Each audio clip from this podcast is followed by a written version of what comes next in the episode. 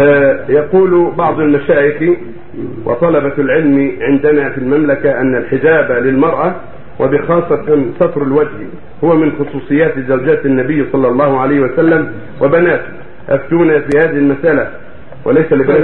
هذا الذي يقول سلطان إذا كان أزواج النبي هم من أتقى الناس واتقى أتقى النساء فغيرهن من باب أولى؟ أن يمنعن من السهول ويؤمرن بالحجاب.